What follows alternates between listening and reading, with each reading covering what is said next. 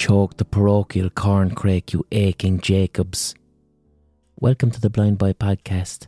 I have a very special episode for ye this week. I have a special guest, Hollywood actor Robbie Sheehan. I recorded the chat last week at my gig in Vicar Street. It was a live, a live podcast, and Robbie Sheehan was my guest. And that's also the reason why for last week's podcast, the second half of it, my voice was quite hoarse because myself and Robbie had so much crack that I was shouting into the microphone, roaring into the microphone for an hour, and it destroyed my voice. So, this week's episode isn't necessarily a relaxing podcast hug like I usually do. This is quite a fun, energetic episode because it was a fun, energetic night. It was in Vicar Street. And the atmosphere of the gig, it was a healing atmosphere. The audience were fantastic and the the vibe in the room was one of healing, healing through laughter. After we've all spent so long in fucking isolation, so it was a magnificent night and it's a privilege to be playing it for you today on this week's podcast. But like I said, if you're here for a podcast hug, this isn't really the one. Maybe go back to an earlier episode, or I'll be back with a podcast hug next week. I'm conscious also that there's probably a load of new listeners right now who've come here to listen to Robbie Sheehan because Robbie is ridiculously famous. He's in Umbrella Academy on Netflix and he's he's huge worldwide. So there's going to be a lot of new listeners listening to this podcast. You're incredibly welcome and I hope you enjoy it and I hope that you go back and listen to some earlier episodes of this podcast and become a regular listener. But one thing I will say to you, if you're a huge Robbie Sheehan fan, um, I don't, I don't do like traditional interviews. What I try and do is to have conversations, especially if the person is incredibly famous, because in the media space, really famous people they generally just get to do quite boring interviews where it's turn and response and they're asked questions about their career or about what they're working on. I don't do that. I try to have organic human conversations about whatever the fuck. So that's what I do. So if you're listening to this and you're disappointed that I'm not asking very specific questions about Umbrella Academy or some other aspect of Robbie's career, that's not the vibe that I'm going for. So please bring that into your awareness as you listen to this and enjoy the crack. Before I get into the chat, I want to give Robbie a little plug. Robbie's after releasing a brand new book, his first collection of short stories uh, called Disappearing Act. And the way Robbie describes it is quite exciting because so Robbie's an actor, he's not necessarily a writer. Well, he is now. He's just after writing a book, so he's a writer now. But acting is his predominant artistic expression. In writing this collection of short stories, Disappearing Act, which is out today, in writing this collection of short stories, he approached it from the perspective of being an actor. And he talks about it in this podcast, but he speaks about when he has to take on a character in a role on TV, his job as an actor is to basically write that character's backstory, to write their backstory, to, to figure out what how they would be and how they would feel in different situations, to create a fictional universe for the character that Robbie has to portray. And that's how he pr- approached his book of short stories. And I find that quite, that's a very interesting approach. It's a cross disciplinary approach, which I'm always interested in because you know from myself with my own short stories. Sometimes I'll be writing a short story and I'm not writing it as a writer, I'm writing it as a painter, or I'm writing it as a musician. Even though the medium is words, you can write while approaching it from a completely different discipline. So, if you're interested in getting Robbie's stories, the book is called Disappearing Act and it's in shops now. Disappearing Act by Robbie Sheehan. I think my voice is still a small bit crackly. What the fuck is that about? So I'm going to go straight into the interview now. Um, it was wonderful fun. It was wonderful fun, and I hope you enjoy it. Robbie's a lovely fella. It's so lovely to see all of you. God bless and you. you, blind boy. Thank you so much for coming along. Oh, it's a great pleasure. I've been listening to your podcast for years. Thank you very much, Robbie. I've been podcast stalking you for many, many years now. Do you You're remember with me in the shower quite regularly. I'm sure a lot Um, of you, he's with you in the shower. Am I wrong? the last time last time I met Robbie? I was doing a gig. Was it Vancouver or Toronto? Toronto, I was doing a gig in Toronto, rock star. and uh, I was interviewing circus freaks on stage. Lovely fellas, the monsters of Schlock. Now, I've never put out the podcast live because it's basically two hours of lads on stage hammering nails into their nose. Yeah. And that's it was very lovely to see. live. You could see it, but it, it's not great to listen to. and then Robbie arrives backstage. I think you might have had a can or two. Possibly, yeah. And the lads had a large bear trap. And we don't have bears in Ireland. I think it was a coyote trap. You know, because a bear trap has serrated teeth on it, doesn't it? This- Whereas- it was something that Robbie Sheehan shouldn't put his arm into. Yeah, probably. Yeah. Granted. so Robbie yeah. was backstage demanding to put his fucking elbow into something that was designed to, to murder a bear. It was a morbid curiosity. I wanted to know what it felt like. You know, like we- like getting bitten by a poisonous snake or something. Would you be into that now? Are you the type of person who's curious about being bitten by uh, different types of venom? Or if I come up to you now with a salamander and said, I'm going to I'm gonna bite you with this salamander, would you be, I'd rather not? Or fuck it, let's see what happens? I don't know if I'd be too fussed with a salamander, to be honest. But I'm actually I'm staying on a farm currently, and the, the owners of the farm have loads and loads of reptiles in their house. what type? They have pythons, tortoises, geckos, tarantulas. They have all sorts of stuff. And uh, I was just there. I was, I was thinking, like, I'd love to to feel what it would be like if one. Because they were telling me they have one snake that's really pissed off and angry and defensive. So whenever they go in to feed it, it starts like going like that, like going, yeah, yeah, what? and like like trying to get at. And, and I was thinking, wow, that'd be mad just to just to feel what it would be like, And you know, while we're on this earth briefly. no, I can understand it. I, I'd be someone who'd, I'd be more like, I don't want to get bitten by the snake. that, no, but that would be more me. That's a fair position. But it's it's people are different. Pe- people are Yeah. different. So you're someone like I saw you with the bear trap, and I, I it made me go that like the, if if I'm in a room and there's a bear trap, I'm gonna be like that's for killing bears. So that's Yeah. got nothing to do with me. I'm gonna. I'm gonna not go near that. He also, my my uh, landlord also told me that there are lots of false widows around the cabin, oh yeah. and they're quite uh, they're quite present in Ireland now. So I there's these two lads up in Galway. They work in a thing called the Venom Lab. I interviewed them while I was in Galway. They're fascinating individuals. Wow. So these are two lads who s- they study venom, right? That, like they're world leaders in this. But like yourself, they both love getting stung.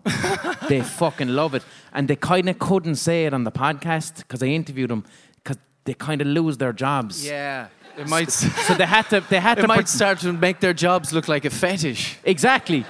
But the thing was, the interesting thing was, so this fella in particular, he'd been bitten by fucking everything, right? Wow. He, he said the worst thing of all was he, he was in Africa. Like they go into the middle of the Congo with students and they search for the most venomous insects and snakes and everything. So he'd gotten bitten by, he, he was lying in bed, it was, it was a giant centipede. And he said it was three days of being stabbed to death. Oh my god! Like By he a- couldn't believe it. Wow. So he's been bitten by everything, and he will. You, there's a scale of the pain, and that was the most for him. And then one day, he was out his back garden just mowing his lawn in Galway, and he got stung by a bee, and went into extreme anaphylactic shock and oh, had to be rushed to hospital. So he, he had been every time you get bitten, what it does is it triggers your immune response. Yeah. He'd done it so much that he'd made himself allergic to a Galway bee. But not a Congolese python. That's, No. uh, still all right. No. I, I once worked with an actor who had like sore shoulders from doing stunts and stuff, and so he flew in one of these bee sting venom doctors. Oh, and yeah. uh, the guy says, "So have you had this before?" He's like, "No, I haven't." No. So he, he was like, "Well, we'll just give you one dose and see how it goes." And then after about I don't know how long it was. They maybe- inject the venom of a bee into your spine. Yeah, and, yeah, but into the area that's Yeah. inflamed, right? Yeah. And then uh, after a while, Jerry, the actor, he goes, ah, not really feeling it, and it's still kind of sore. Give us another one. And then went into anaphylactic shock. And now has to carry an EpiPen everywhere he goes. Self administered. It's it's no joke. I Yeah. mean, it, it- what the, I think. So these lads in Galway as well, that they're really studying the bee venom because it's it's going to have very positive impact on people who have immune disorders. So people who have like MS, they oh, want to yeah. inject bee venom into their spines to hopefully. it- It's whatever way it, it, it fucks with the immune system. So there's benefits to it, but it can go either way. Did, did you hear that bees can smell COVID? Yeah. Have you ever seen the Japanese drug sniffing wasps?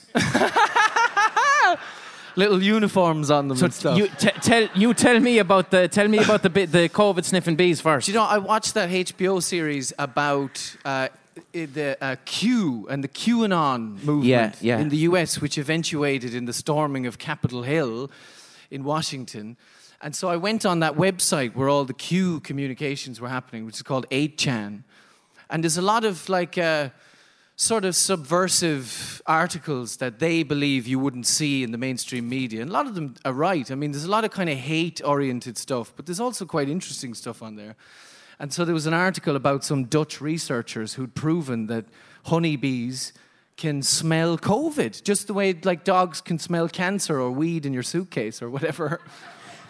So the, in Japan, wasps can smell drugs. Wow. So what they did in Japan was instead of getting dogs to go around the airport smelling wasps or smelling drugs, they got like a, it looks like a speed gun, and they have about five or six wasps taped to the top of it, and they basically point the wasps at cocaine, and they, it's a better way Amazing. and it uses less resources as well because a lot of effort goes into training a cocaine smelling dog.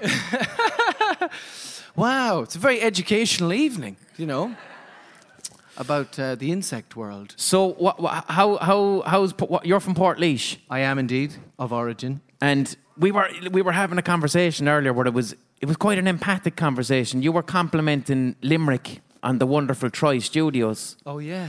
yeah. And then I turned around and, and just, it's an instinctive thing. I just said, Asher, look, you, you, you've, you've got the, the prison up in Portlaoise. yeah, you're- yeah. a lot of a lot of Irish people I mentioned Portlaoise, they they don't know where it is. It's a beautiful name. Port Yeah. Leash. It's a port for the most inland county in Ireland. It's one There of the go. few ports in the country. But uh, yeah, the Yeah. reason the reason I said that to you was like, you know, you go fair play to Limerick. You have this lovely film studio, and then I felt bad and said, oh, you, oh, you have that prison, Robbie. It's not too bad. Don't worry about it. Yeah. It felt like when you're in school and you're both doing pass English, and then I have to turn around and say, I'm actually I'm going up to honors English. Yeah, you're like, what? Are you? Yeah, it was like that. You're leaving like me that. here with the prison. Um, It's a very infrastructure. It's a very infrastructural town because beside the prison, there's a, I think, prison officer training facility, and across the way there's a mental hospital, and beside the mental hospital there's a hospital for sick people, uh, you know, illness and what have you. I like that that got a cheer. Oh, nice one. Illness. Woo! Are you a nurse? Ah, fair. Oh, that makes sense. All right, okay. Nice one. So there's all the kind of civic stuff that a country kind of needs. They all just they shoved it all in Port What's it like? Oh, you're going to go for one of those? Yeah, yeah. Actually, do you know what? I've done a Yeah, few Q and A's in my time. No, you're dead fucking right. Hit myself into the face with it. Yeah, that thing was oppressive. That's what happens when you don't gig for two fucking years. You forget how to use a microphone. But no, you know that's what? a much better. I forgot you could even do that. I was I was reading a, a book called Laois Folk Tales today. I was I was kind of welling up because I forgot the fact that Fionn McCool is from Laois, right? Really? And he was raised in the Slieve Bloom Mountains, which is in West Laois, and Ballyfin, which is the the college I went to. Oh, there's a fair few Laois heads in tonight. Yeah, Laois heads who appear to be from multiple parts of Laois all at once. yeah. Like a Laois superposition. Like, What's that about? But um, are you from Laois? Oh, fair play. Oh, that's a, a coincidence because you don't really announce your guests until about ten minutes before the Yeah, gig, I don't. Yeah, which is a nice I, thing. I like a lucky good bag. thing. I like the lucky bag situation. I, I like people not knowing uh, Yeah, who's gonna, yeah. you know what I mean? I think it's nice. it's like the Tommy Tiernan chat show. You Exactly. just- yeah. You sort of because yeah, other chat shows feel very over rehearsed these days. You don't they? want You to know tell I mean? people who's coming on stage. You want that whole fucking. It'd be like someone telling you what's in the lucky bag. I don't want to know. Or the fucking. Any, honestly, would you buy a Kinder egg if you know what toy is in there? no, it's Not the surprise. They, not since they started doing ornaments. That was a real letdown in the Kinder And- world. Also, one thing I do enjoy about my podcast is that you could come here and it's either like you, who's like an actual Hollywood actor, or just a butcher. I, I- like I, I could literally. Like I I've, can I've cut three meat. other gigs. I've three other gigs in November. Like I could just bring a butcher. Like for real, genuinely. I, I was up the man. I was up in Mullingar. I interviewed some fella who used to and he fell asleep during the podcast. So the guy fell asleep mid podcast. Yeah, and that's the reason. So when I came here tonight, and uh, That's these, the reason these we do, chairs, we do speed before the gig now. and also It's a- why it's it's, why I asked. Robbie. Robbie's not wearing socks, and you did have these fetching socks on, and I said, Robbie, Yeah. take off the socks, man, Take- because I've got a fan here, and it blows on his feet, so Robbie Yeah. doesn't fall asleep. but uh, yeah, he fell asleep in the middle of the gig, man. Wow. did, you, Um, did you take that personally? Or? No, no, no, no, no. I, I, I responded to it in the moment. I thought it was quite tender. Um, once I realised he wasn't dead, Yeah, yeah, yeah. because that was the first reaction. I went to a I went to a play recently in the um, RSC in Stratford upon Avon, and there was a, a, a very old gentleman next to me. In fact, he was standing behind my seats. There's quite a few standing seats, and I sort of went, "Come here, we'll scooch down." We so we sat right close to each other, and he fell asleep like five minutes into the play, and then uh, at the applause at the interval, he went. He goes, I absolutely love coming to the theatre. Oh, I love it. I love the show. He'd been asleep the whole thing. Was that Shakespeare's gaff, Stratford upon? Yeah, exactly. Yeah, yeah, yeah. In Stratford, yeah, exactly. You've That's done a, a, a ton of shit on stage as well, haven't you? Yeah, well, over the years, uh, sort of intense pockets, but sort of with lots of space in between. In fact, I'm going to do a play in Dublin in February, March. I'm going to Go do. Uh, I'm going to do Samuel Beckett's Endgame Fucking lovely. With, with the great comedian Frankie Boyle. fuck off. Oh yeah. Oh yeah. Where are you doing that? in the gate?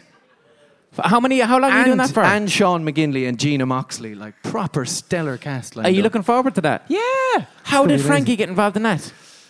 So Frankie, uh, the the agency I'm represented by Ireland, the UK, have a huge comedy department, and myself and Rose Parkinson, who you know, were kind of brainstorming over Endgame and be like, oh, it wouldn't be amazing to do this on stage after all of this episodic television making I've been doing for several years. Be like, that'd be great. Who who could play Hamm? So a quick sort of rundown of Endgame, for those of you who don't know. Uh, Hamm is a character who's kind of losing his sight. He's lost the ability to walk, and he's kind of losing his marbles as well. And there's another character who can't sit down. So Hamm can't stand up, and, and Clov can't sit down. And then there's two very, very, very elderly people who are just in dustbins at the back like this. Oh yeah. And people feed them dog biscuits. Yeah, Yeah. yeah. And they're like, oh, give us a give us a jam bun. Uh, And they're like negotiating for some old sweet at the back of the stage. Very sort of funny but deeply grim, blackly comic. Do you do you enjoy Beckett? Do you? Because sometimes I think a Beckett play the whole point of it was is him to literally torture the audience, but literally because Beckett's Yeah. thing is is absurdity. Yeah. and absurdity is um. So it's it's when it's when you know that life is meaningless, but then you search for meaning even though you know it's meaningless. So that in between is the absurd. So and that can be uncomfortable. So Beckett's whole thing was here's three hours of men eating dog biscuits inside the dustbin, and you're going to sit and watch this, and then you go, "What was that about?" And it's like that's the feeling of you being alive, you stupid cunt. Yeah. And it's kind of Yeah. like that. Did you? Uh, are you familiar? So you'll all be coming.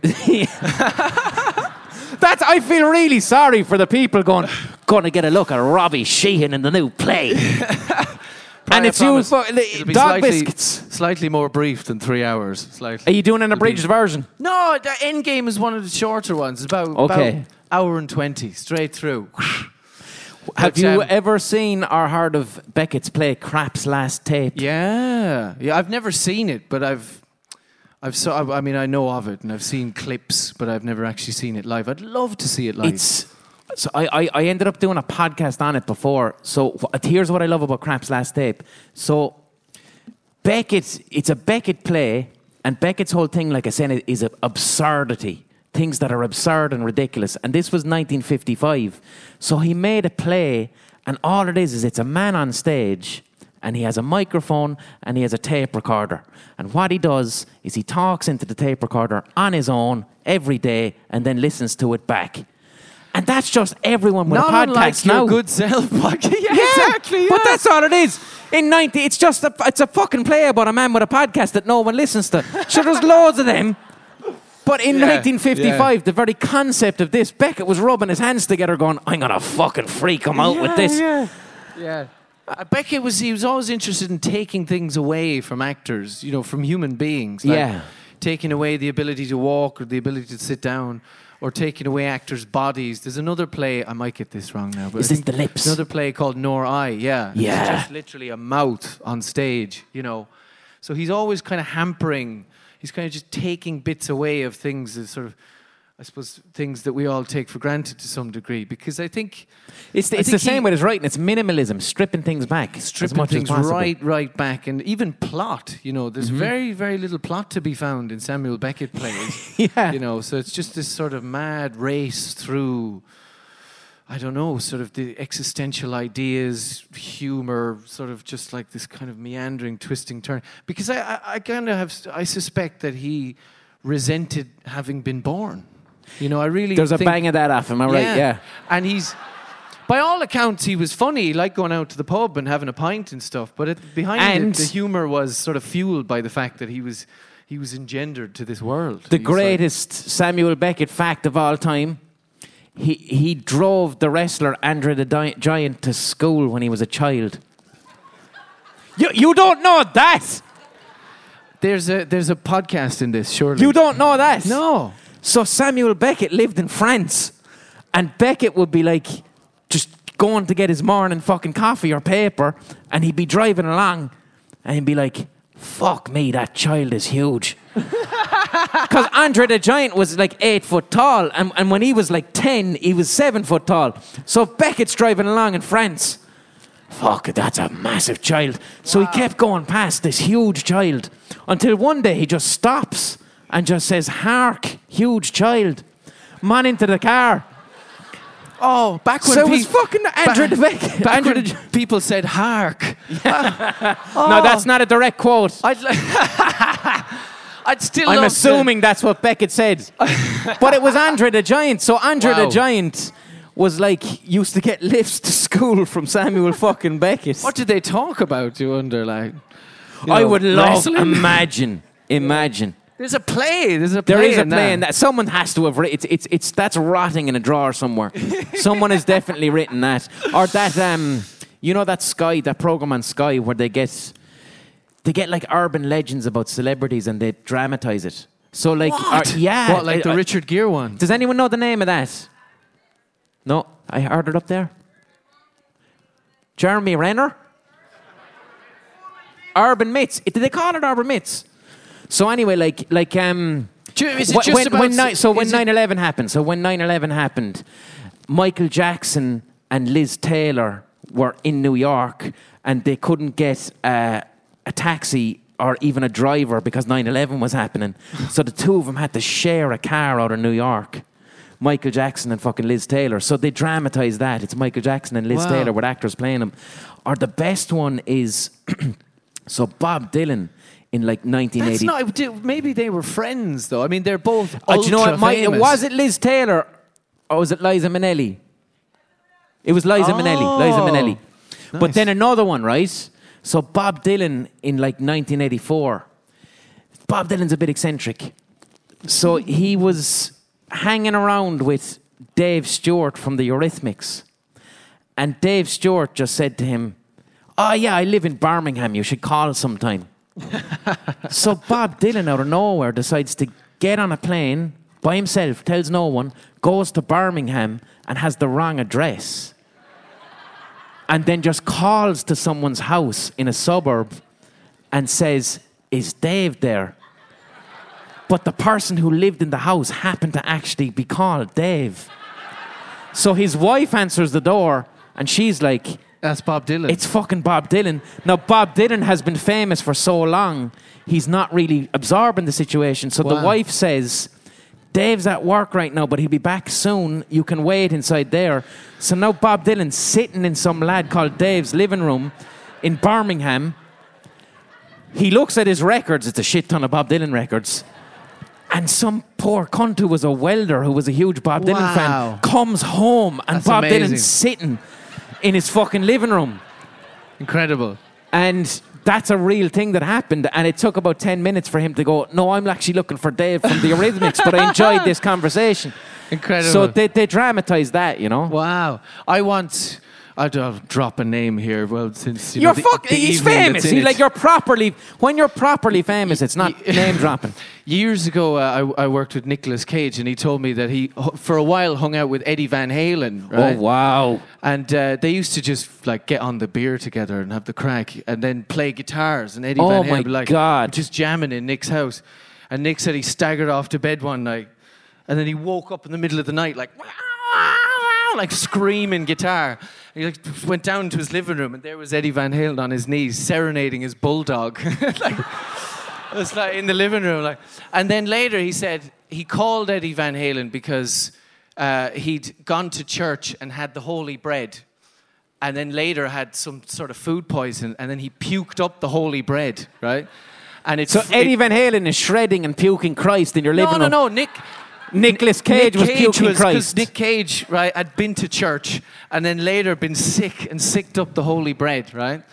And then now, here, that, that means he's a Protestant. yeah, exactly.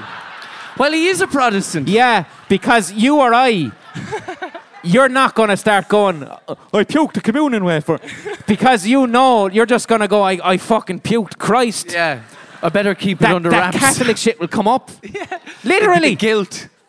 But anyway, he uh, so he called Eddie Van Halen. He was like, "I feel really weird about it, man. You know, I had this this holy bread, and then it came up, and I don't know what that's supposed to symbolize. I mean, I don't know if I'm supposed to go to church more." And he goes, "Wait a minute, you're one of those religious freaks." He's like, "Well, yeah." And he goes, "Ah, screw it, man. I I didn't know that about you." Boom, hung up the phone. Never spoke to him ever again.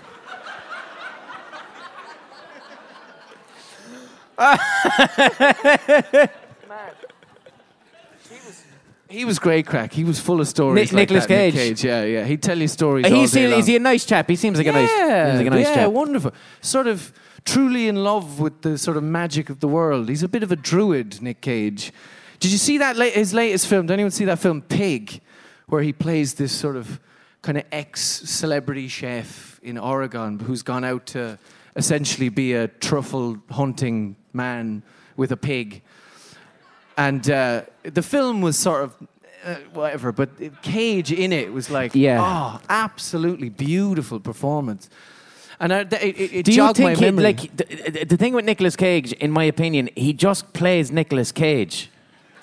he's got he's got a powerful life force. You know what I mean? He's Oh this, like- yeah. if you if you put Nick Cage into a film, it does the same thing that salt does to a plate of chips. absolutely. Do you know what I mean? Hits the nail on the head for yeah, flavor. yeah, yeah. But you do too much. I always felt Yeah. that uh, I'd love to see the film being John Malkovich, except it's not John Malkovich. It's it's Nicolas Cage. Being Nicolas Cage. he would have been just better at it. It's like he would have turned it up another notch.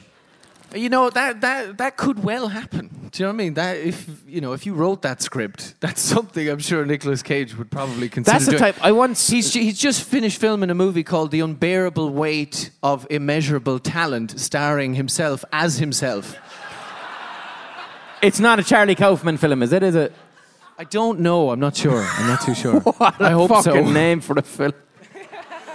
um, I think we're, we're, we're due an interval now, are we? Hark, people who work at Vicar Street, are we due an interval? I hear their Yeah. So we're going to have a little interval. You can have a gentle pint, and me and Robbie will be back out in about 10, 15 minutes, all right? Oh, it's so nice to see you all. Woo! Alive and well. So we're going to take a small little break right now so we can have our ocarina pause. The ocarina pause is where I play a Spanish clay whistle, and when I do that, you're going to hear some adverts that are digitally inserted by Acast.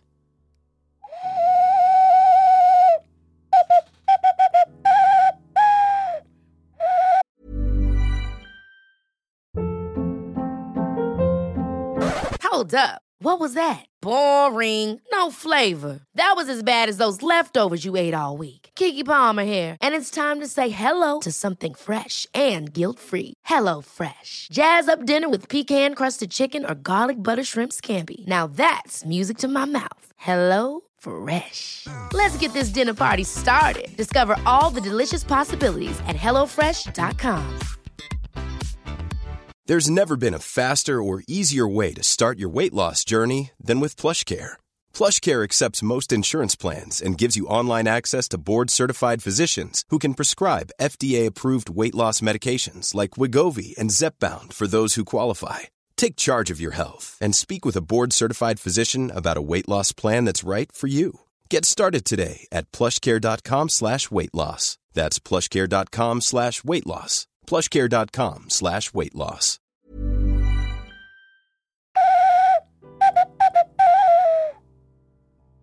That was the ocarina pause. You would have heard some adverts there. I don't know what they were for. They're algorithmically generated and targeted at you specifically. You gorgeous cunts. This podcast is supported by you, the listener, via the Patreon page, patreon.com forward slash the blind boy podcast.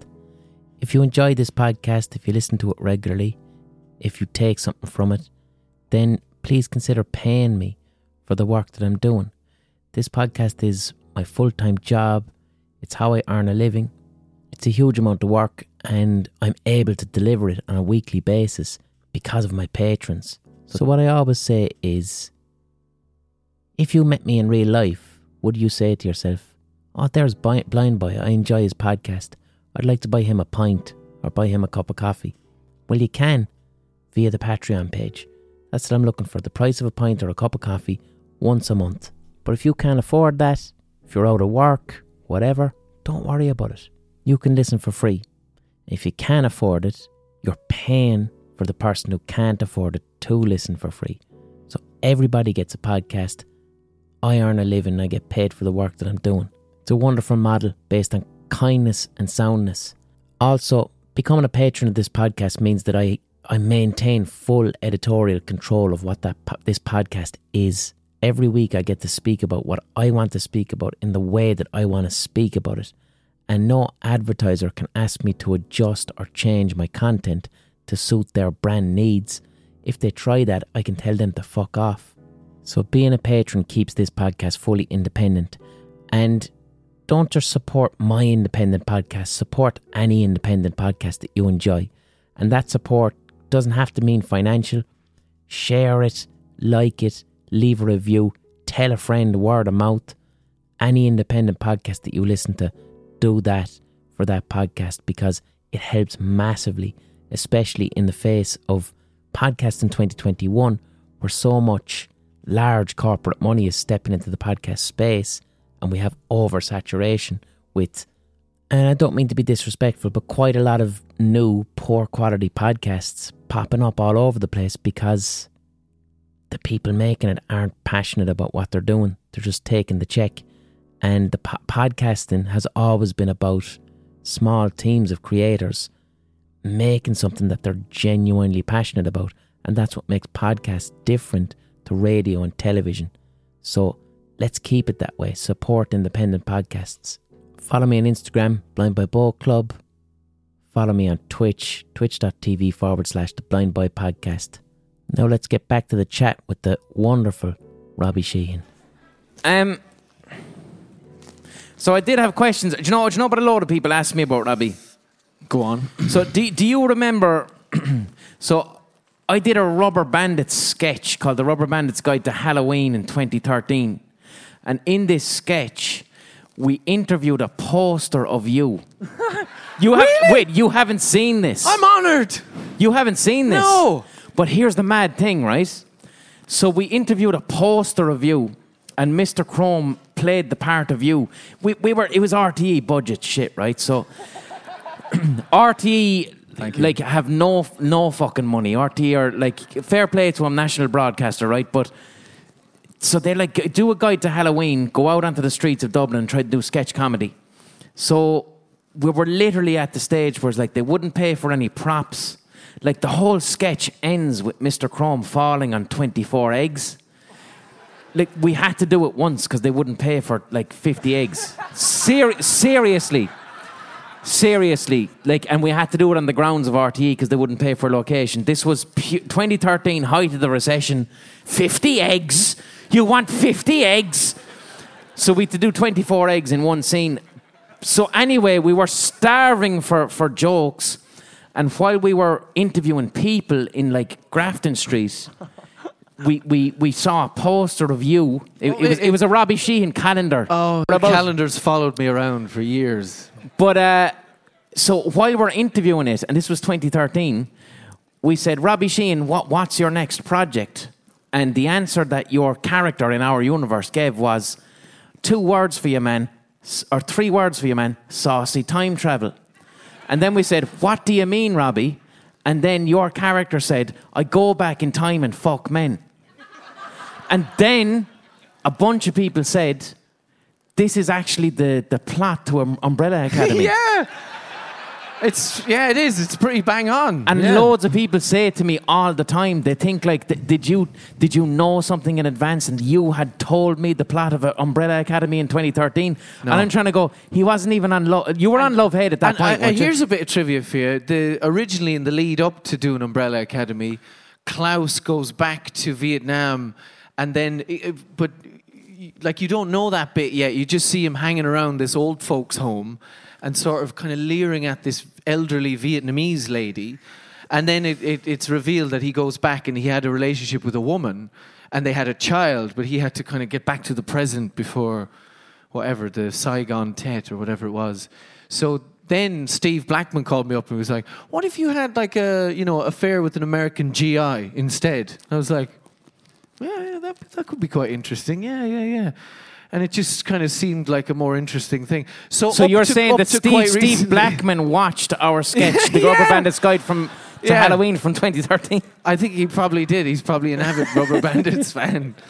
But so yeah, that took a that took a gay turn quite late in the game, really. Yeah. What has the the Umbrella Academy has kind of really changed things for you internationally? I'm guessing. It's that distribution, man. The Netflix Holy shit, yeah. Yeah. Yeah. It, it really has. Netflix is in like 190 countries or something. Yeah.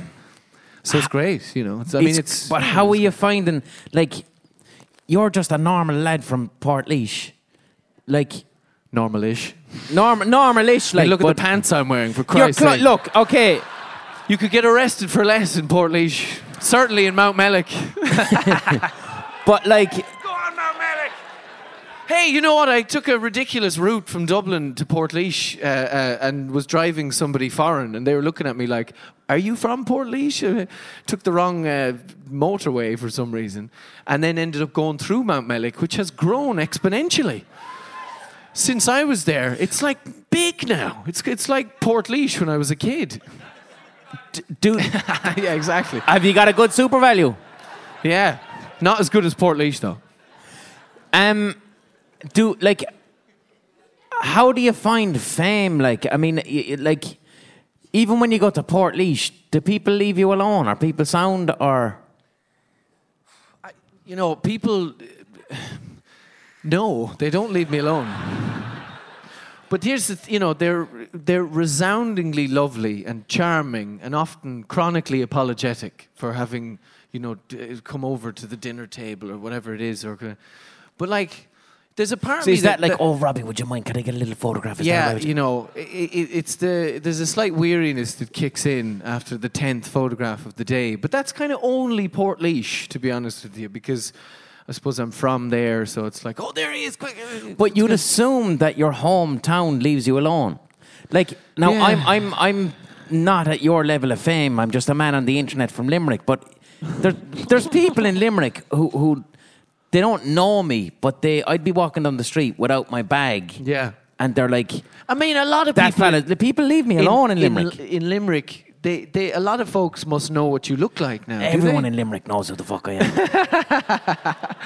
Except Yeah. my neighbour. Except my neighbour. But you know But- what? The bag is a statement to folks of Limerick that you sort of don't want that aspect of fame. But you know what? I must say, I must preface all this by saying there's an aspect of that that I really genuinely love. Now, there 'Cause I you sat go. Down, sat down and meditated on it a few years ago, especially after the second series of Umbrella. It went like, ah! fame wise. I was like, yeah, this is great, but it's also strange because I'm being treated very differently by people now. And sort Yeah. of like, you know, if you're being treated differently than normal, it feels dehumanizing straight away. And you go, oh, oh, oh, you know, this, this is different. But I sat down and thought about it and relaxed and thought, you know, if I accept this wholeheartedly and embrace this, I swear to God, people are incredibly trusting, really forthcoming, and you know, as a creative person writing and stuff, you can get you know you can get very very interesting things out of people who are like you know kind of want to share things with you. And honestly, you know, as well, like up until recently, I kind of, when I wasn't away working, I'd go back to London and that would be my base, where people are, are profoundly indifferent to one another in public spaces, Yeah. you know, which I think Irish people find quite startling and quite tr- troubling. I certainly did, you know, where people are so, this, the indifference is so studied and so pointed when you're there. Over there. It hurts. It's terrifying, yeah. Wears on me spiritually. And so uh, fame became like a window. Through, like, So are Because British I- people like, oh, it's Robbie Sheehan? less so in London because the, Yeah. the sort of the, the, the icicle like screens between people are so intense. I yeah. once sat down in Soho eating a croque monsieur. A what? A croque monsieur. It's a Fre- it's it's a French sandwich uh, with it's bechamel your man sauce. who they named Croke Park after. But you know, your man Croke Monsieur But anyway, I was sitting from down, Burgundy. sitting down with this fucking croque monsieur, a lovely ham sandwich with bechamel sauce, sans egg. if, you, Sans if you egg. put an egg on it, it's a croque madame.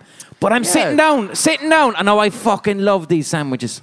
What they cheese and bacon. It's it's it's ch- cheese, bacon, bechamel sauce, right? So I'm sitting down, and I was looking forward to this, like, because I'm not in London loads, and I'd gone specifically here, and I'd got a lovely seat by the window, sitting down with the croque monsieur, fucking Benedict Cumberbatch. Walks past and has a good old look at my croque monsieur and licks his lips and like- walked on. And I, I put, I can't. He's like, I haven't eaten one of those in Yes, five years. yes, yes. Oh God! He fucking coveted my croque monsieur with his British tongue. but it made me realize afterwards, it's like that could have been anyone. But it's like it's Soho. There's Benedict Cumberbatch. Yeah, it's no like a gives a, s- shit. it's a story when half an hour later, there's Vic Reeves in a comic book shop. Yeah. So do you know what? I nearly got. Well, I eh, we sort of decided against it. Ultimately, we thought it'd be confusing. But Vic Reeves was going to do some artwork for my Fuck book. off. Yeah, yeah. I was a couple of New Year's Eves ago, and we got far too drunk together down in. Uh, You did in your hoop. Yeah. You got to meet Vic Reeves. yeah, man. Yeah. Oh, I'd In say fact- I'd love to meet him. Is he is he the type of person now who wouldn't like being people coming up saying hello to him? I think he would like it. I Yeah. think he's the ty- he's a very outgoing individual. He's a very sort of people, you know, very charming. He, he loves being he loves being at parties. He loves being surrounded by people. So I suppose there's an aspect of him that hopefully loves it. Otherwise, he's tormented his entire life. You know. But it's a weird thing because some people like. So you you you have the type of personality where you enjoy it. I do because you know I you know you learn the tools of it, uh, how to politely get people to fuck off. You know. But in the meantime, you're like, ah, you know, you can sort of play with people and have a laugh and kind of riff off their nervousness, and you know, there's a there's a whole little microcosm of creativity that can happen. Right. Let's. See. I'm going to ask some. qu- Uh, this is a weird Are these question. from are these from the folks? These are from the? Instagram. Big, large type. Um, ask him about his memories of Puck Fair as a young fella. Goat, goat emoji. Also, and he's. Oh, we already covered Nicolas Cage. Yeah. So, so Puck Fair as a young lad. Puck Fair. Goat emoji. For those of you who don't know the, the great sort of vaguely pagan festival that happens in Killorglin in Kerry, Puck Fair, we've got some some high claps over there. They're probably from Kerry. Where they make a, they make a wild mountain goat king for three days Yeah. in Killorglin. And they put a golden crown on his head and they put him on a 20 foot stand in the middle of town because that's the town where my father's nearest from. And so we used to go down there on summer holidays and it was mega cracked. Like the whole town would be wedged with people. exactly. And uh, oh, it was mega. Cra- I mean, I had my wallet stolen a few times down there, like lifted off me. But it's a kind of a horse and donkey fair, and it's like every pub is wedged to the rafters, and there's kiosks selling all sorts of stuff, and it's everybody's just having a massive hoolie around the goat. And I- it- no, and if you ask anyone down there. They're not really sure why there's a goat. No one can. I- very I- few people know the etymology of the goat. I don't. I. I do, I do. oh, really? Apparently, how it started was it was it was around the time of Cromwell, right? Oh, yeah. So the Brits would have been invading various villages. Now, this is one of those things you, you can't. You, it's it's not proven, but this is the story. So apparently, the Cromwell's forces were coming towards the village in Kerry, and they had disturbed a herd of goats. And because the people in the village knew that these wild goats would never come into town, this wild goat oh, comes in and people went, something's not right here. and they're like, why is this wild goat here? And then they went, fuck, the Brits are coming. So they all, they all escaped. Natural next thought. They escaped and they were never massacred in, in Yeah. the Cromwellian invasion. They were never massacred. And from then on, they said, let's get a wild goat and put him up really high and get mm. pissed. Yeah, yeah. Because I- we weren't killed. There was one sto- version of that story I heard, which was a goat came running into town and warned everyone that Oliver Cromwell. it's like, a talking goat. all right. But that actually does. That sounds kind of. That sounds more believable, more legit. But uh, again, with stories like when you hear a story that's uh, when you hear a piece of history that's really interesting, I'm always skeptical of it. Bit like down in Ballinspittle in West Cork. Myself and my mother went past there recently. We stopped at this Virgin Mary statue, which in the early 80s apparently moved, right?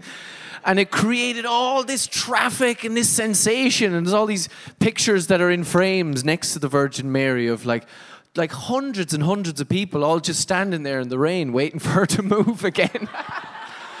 and all these chip vans and burger vans and stuff around. You're like, this is one enterprising chip van restaurant owner fella who decided to spread a bit of lore about the Virgin Mary.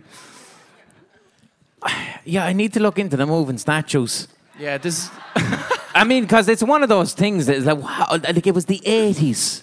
The internet Yeah. had been invented by then. Like, I mean, it, Yeah, oh, yeah. the fuck are we at? Yeah, and I, I, I think just, I think people just wanted. They really wanted something. Yeah. They wanted something. I mean, sometimes I compare it to Ireland's corporate tax rate. Eh, well, well, if you think of That's the new so we, moving we statue. didn't. Well, now, so if you if you if you all right, if you're down in Kerry and you go, there's a statue and it's moving and it's of Christ's mother. Yeah, yeah, and you say it with enough earnestness. Yeah, then everyone's going to be like, "Fuck me, I want to go to Ireland." Well, yeah. So then they got rid of the moving statues and said, instead, why don't you just have a company here and you don't have to pay tax? yeah.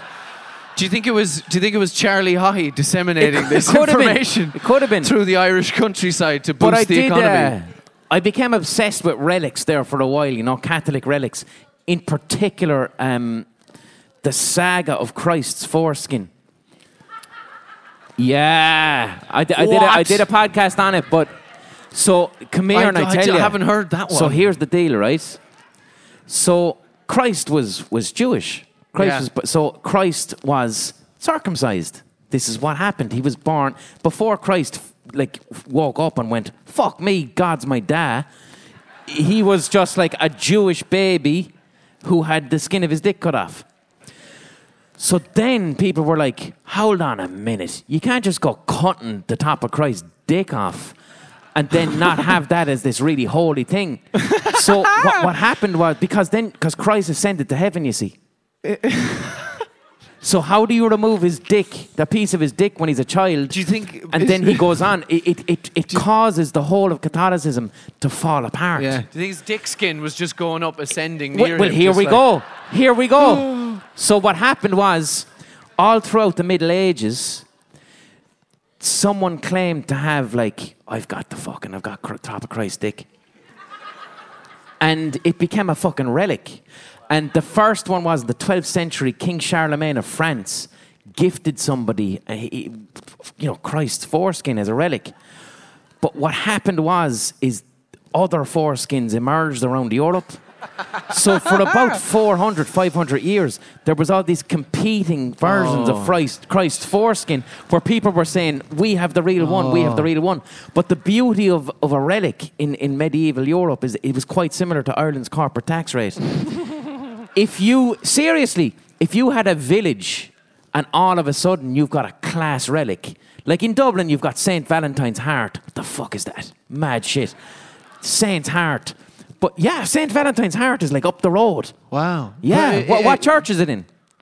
Christchurch. The heart Can of a you go- fucking saint from Can the you fourth. go in and see it? You can. Amazing. You I'd like can. to see that. I'd you could see headbutt it. But like, he was kicked out of Christchurch for headbutting St. Valentine's Heart. And the guards came along and they shot him. Robbie Sheehan was Yeah. his name. I'll be doing that in, in, But, uh, in promotion next week. But but anyway, right? So there's all these foreskins around Europe, and what they used to do with with uh, relics was if you had a decent relic in your village. Yeah. It meant that your village all of a sudden became very important economically because people would travel to see the relic. yeah, you So know, it was it- used like that. totally. And, uh, you know, probably Ballinspittle is probably another example. It's the same shit. But what happened was the church eventually had to address the foreskin. and this is the Catholic Church's literal response. And I'm not fucking joking. They said, no, no, no, no. Be- there's no such thing as Christ's foreskin because he ascended to heaven. So here's what happened Christ, he did have the, the top of his dick chopped off, it wandered the earth for 33 years. And then when Christ died, his foreskin as- separately ascended with him and became the rings of Saturn. That's Wow. the fucking actual Catholic Church explanation Amazing. for Christ's foreskin. That's him. That's. I mean, Isn't that mad? Woo! Catholic Church. Do you think they? Do you think they ran that by the Pope before they put it out? They're like, just read that. Just yeah. Is that all right? It's That's one good? of those. Yeah. Yes, yes. But that, that that's the class thing about the Pope. The Pope. So the Pope has the ability to have revelations. So w- Don't we all? when when when the church doesn't have an answer to something, the Pope walks off into a room and says, "It was revealed to me." Like Holy Mary, they're like there was nothing in the Bible about how did Holy Mary die, so it was a Pope in like the 1940s went into a room and said, "She actually just shot into the sky." and pe- people, yeah, and Really? people were going like, "You mean her soul, Pope? Like her soul?" No, no, no, no, no. She fucking shot into the sky. Like How like, do you know this? It was revealed to me in the Wow. room. Legit. Like Mumm-Ra, the ever living, Yeah. by the power of Grayskull. Wow. um, they, I mean, they've got balls to, to, to put that out, isn't it? They're like, it's yeah, the Catholic Church. They Yeah. don't give a fuck. we are the truth. Yeah. Someone on Instagram was wondering, were you a fan of My Chemical Romance growing up, and ha- does it feel weird now working with Gerard Way? Thank you. Yeah, uh, yeah, like I wasn't a massive fan of My Chemical Romance growing up, to be honest. But I found him. I was like, whoa! I was quite bedazzled by him, especially in that music video, "The Black Parade." Yeah. Do you remember that one? Yeah. He was so beautiful and Yeah. so androgynous. It was like, whoa! Who's that gorgeous creature? So I suppose having that childhood concept still sort of drifting around in the back of my head while I'm talking to the man is it can be quite odd, you know. Could you ask him if he finds the backlash from wearing typically non masculine clothing to events difficult to deal with? How dare you? This is the most macho I've looked in several days. I think you look fucking fantastic. Thank you. I would- I would uh, no, love- No, people, people. See, no answer need be given past that. You know. Do you dress yourself? yeah. no, but seriously, Just, like, yeah, no, I, uh, yeah, yeah, you know, I just, I- just, you know, mostly in thrift shops and stuff. I don't like paying. you have a money. natural sense of style then. I, mu- I must say, I, I, I, other than actually, I bought them shoes today, and they were frankly an inordinate amount of money. But I thought I can get away with them as a business expense because I, I have this gig tonight, and you know the tax man uh, will leave out the detail that it's just audio, right? I do that with Dioralyte and Alka Seltzer. Jesus. How-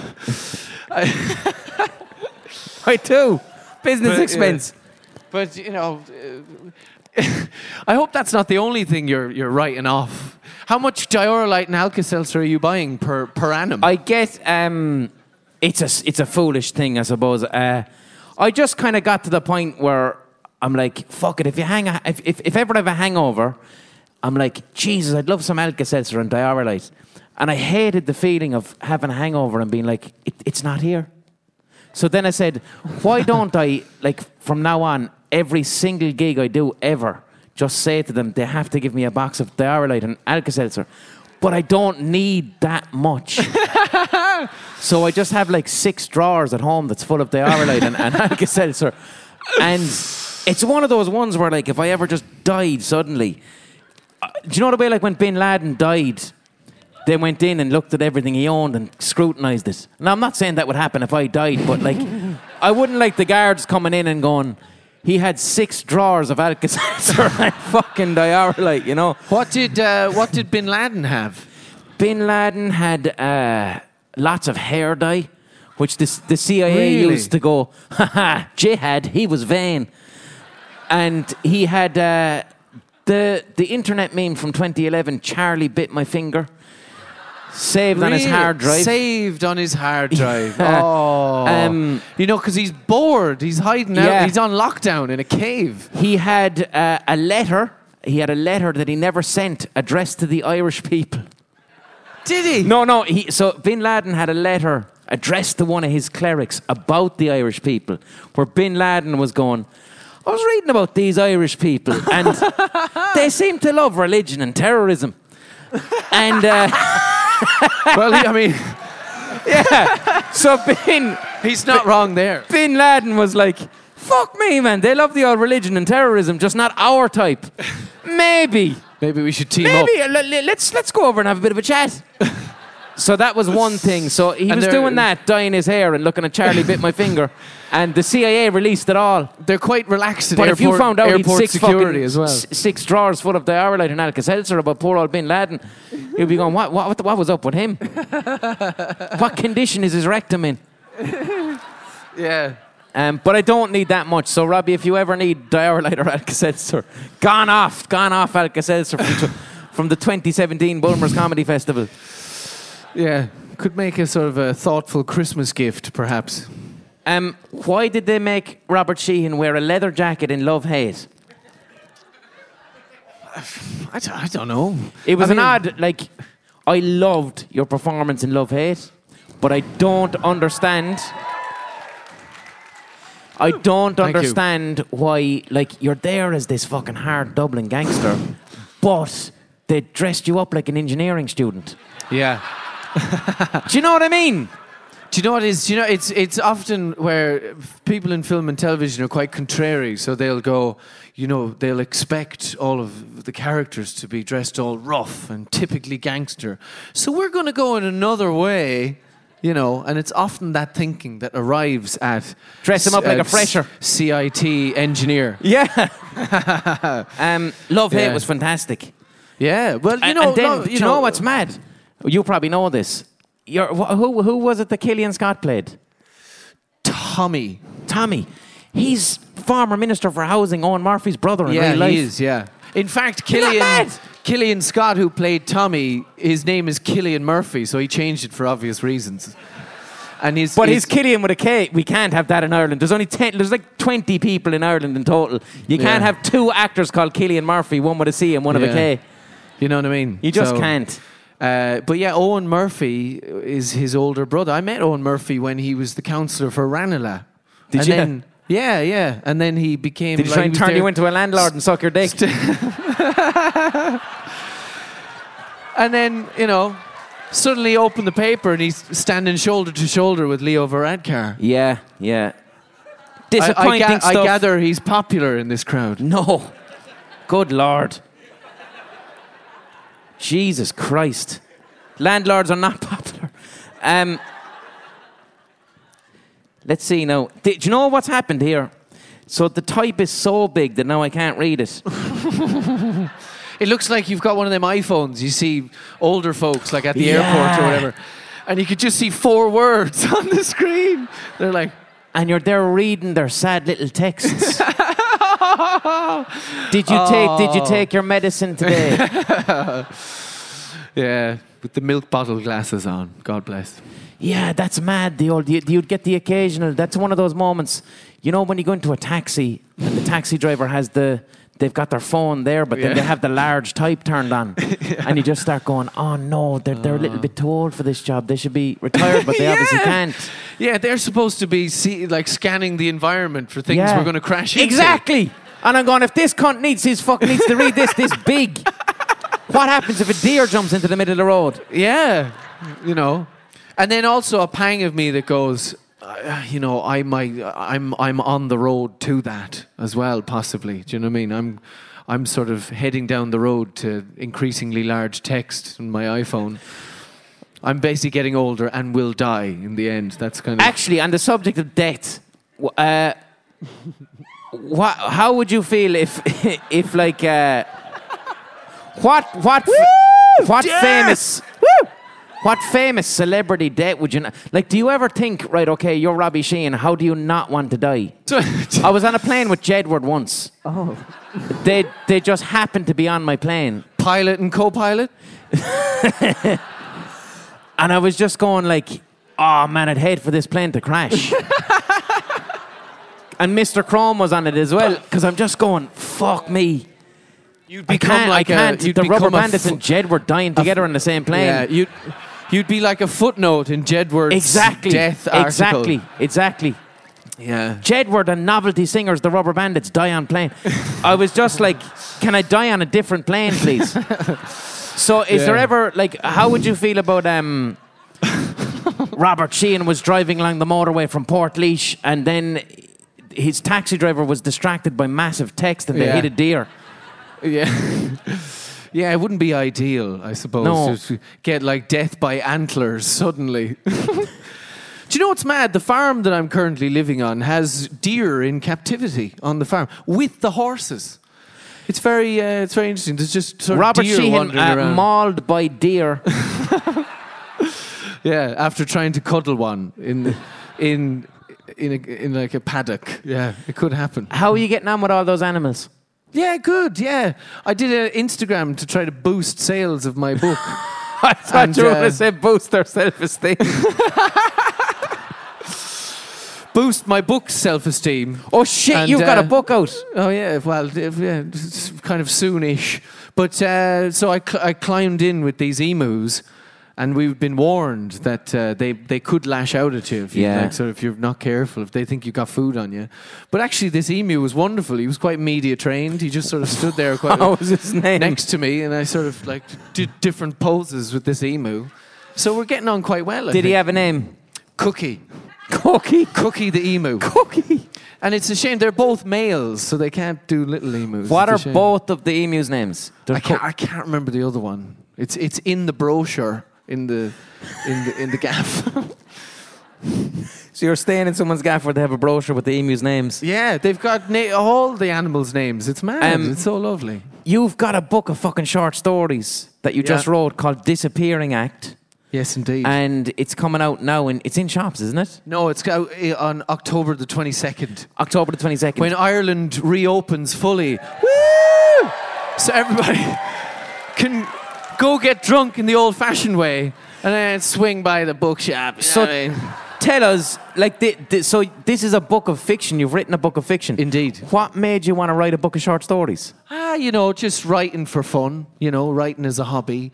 And actually finding writing as an interesting tool uh, for acting because Go it's, away. it's nice to kind of prep uh, prep character as opposed to what's written down on the script for you. You know what I mean? You could practice your lines all day, but the truth, you know, the the, the good acting is done when you create a history for your character. Oh you- my you- God. You can just sit there writing memories and nothing is wrong, you know. So you just you do literally subconscious character research.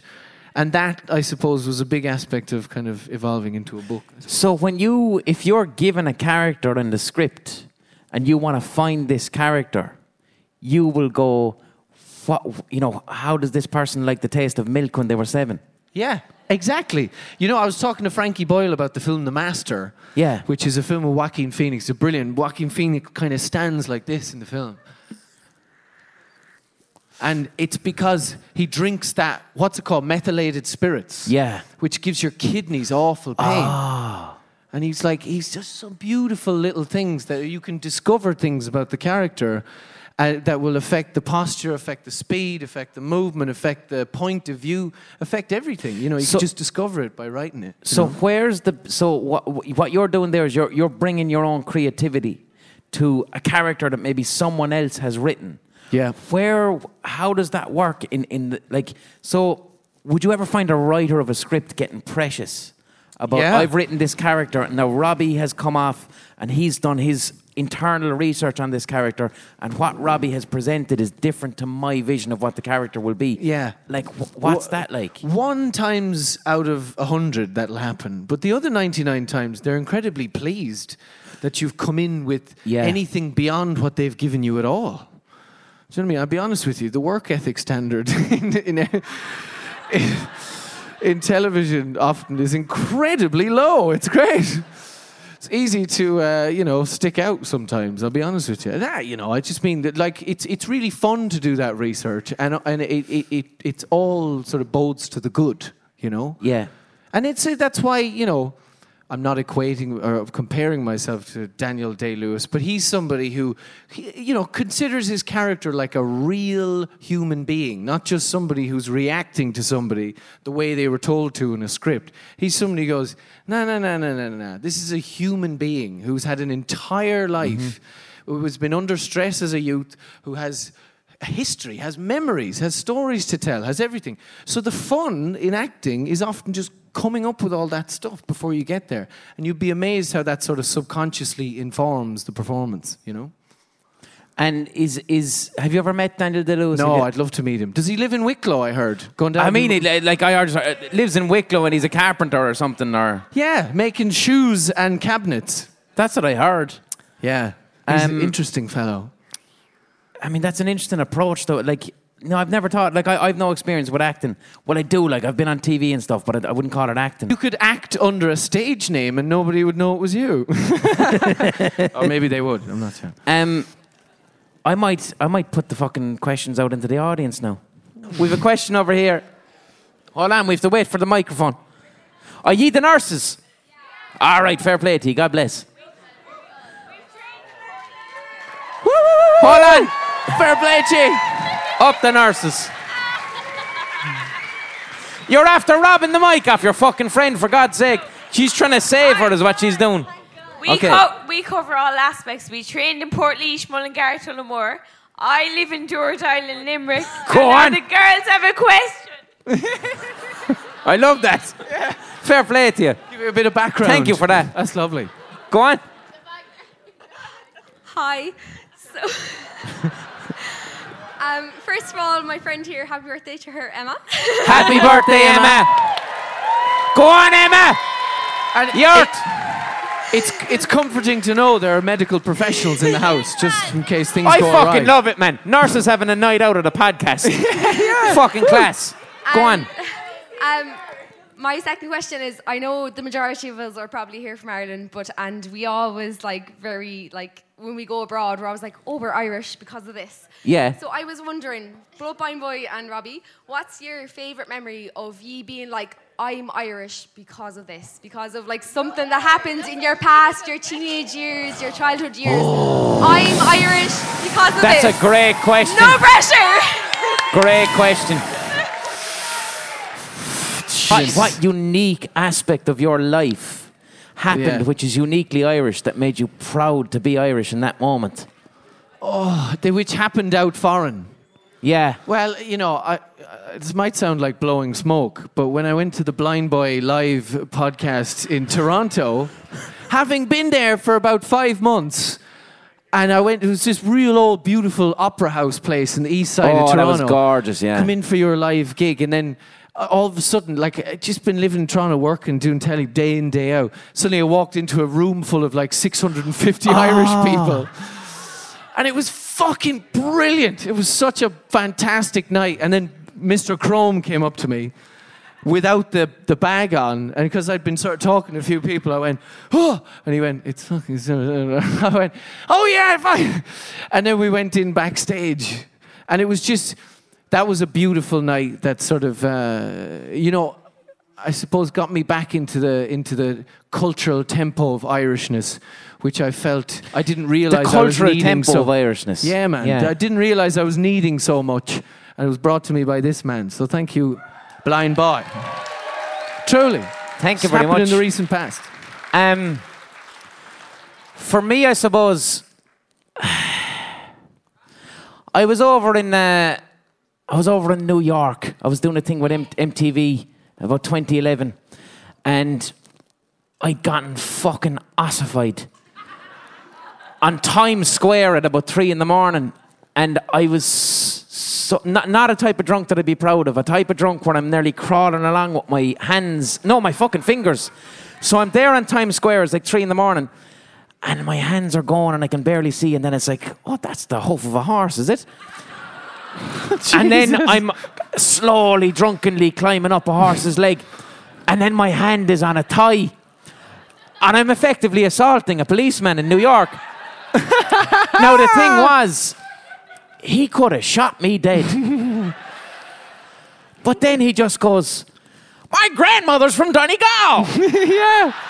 You're like, oh, thank God. so I didn't get arrested because all the fucking horrible racist American police have got Irish ancestors, and I got away with effectively legally assaulting him while I was drunk.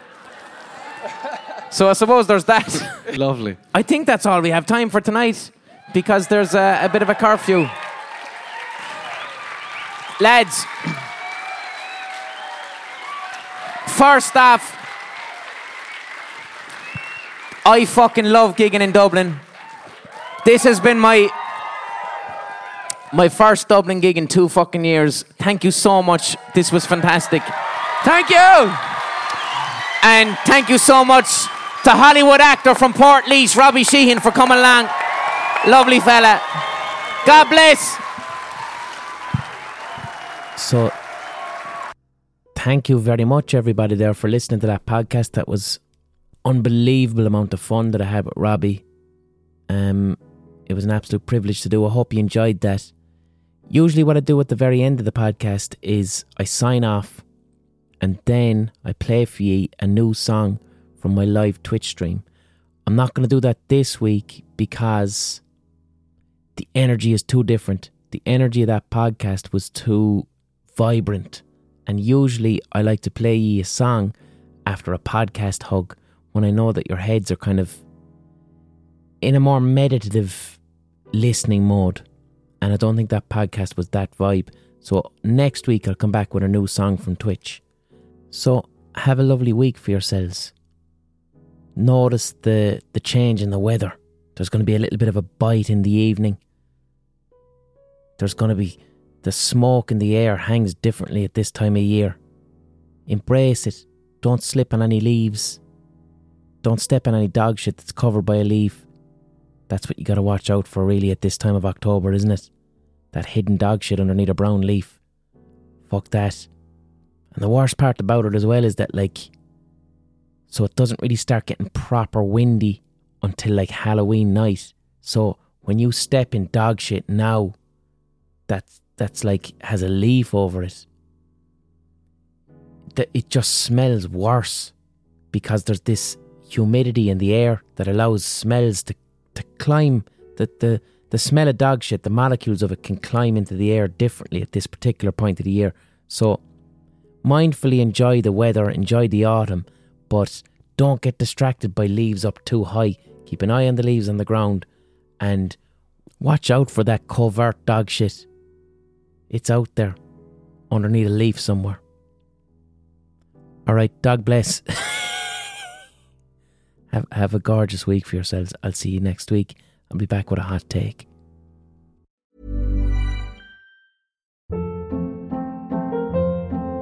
Hold up. What was that? Boring. No flavor. That was as bad as those leftovers you ate all week. Keke Palmer here, and it's time to say hello to something fresh and guilt-free. Hello Fresh. Jazz up dinner with pecan-crusted chicken or garlic butter shrimp scampi. Now that's music to my mouth. Hello Fresh. Let's get this dinner party started. Discover all the delicious possibilities at hellofresh.com.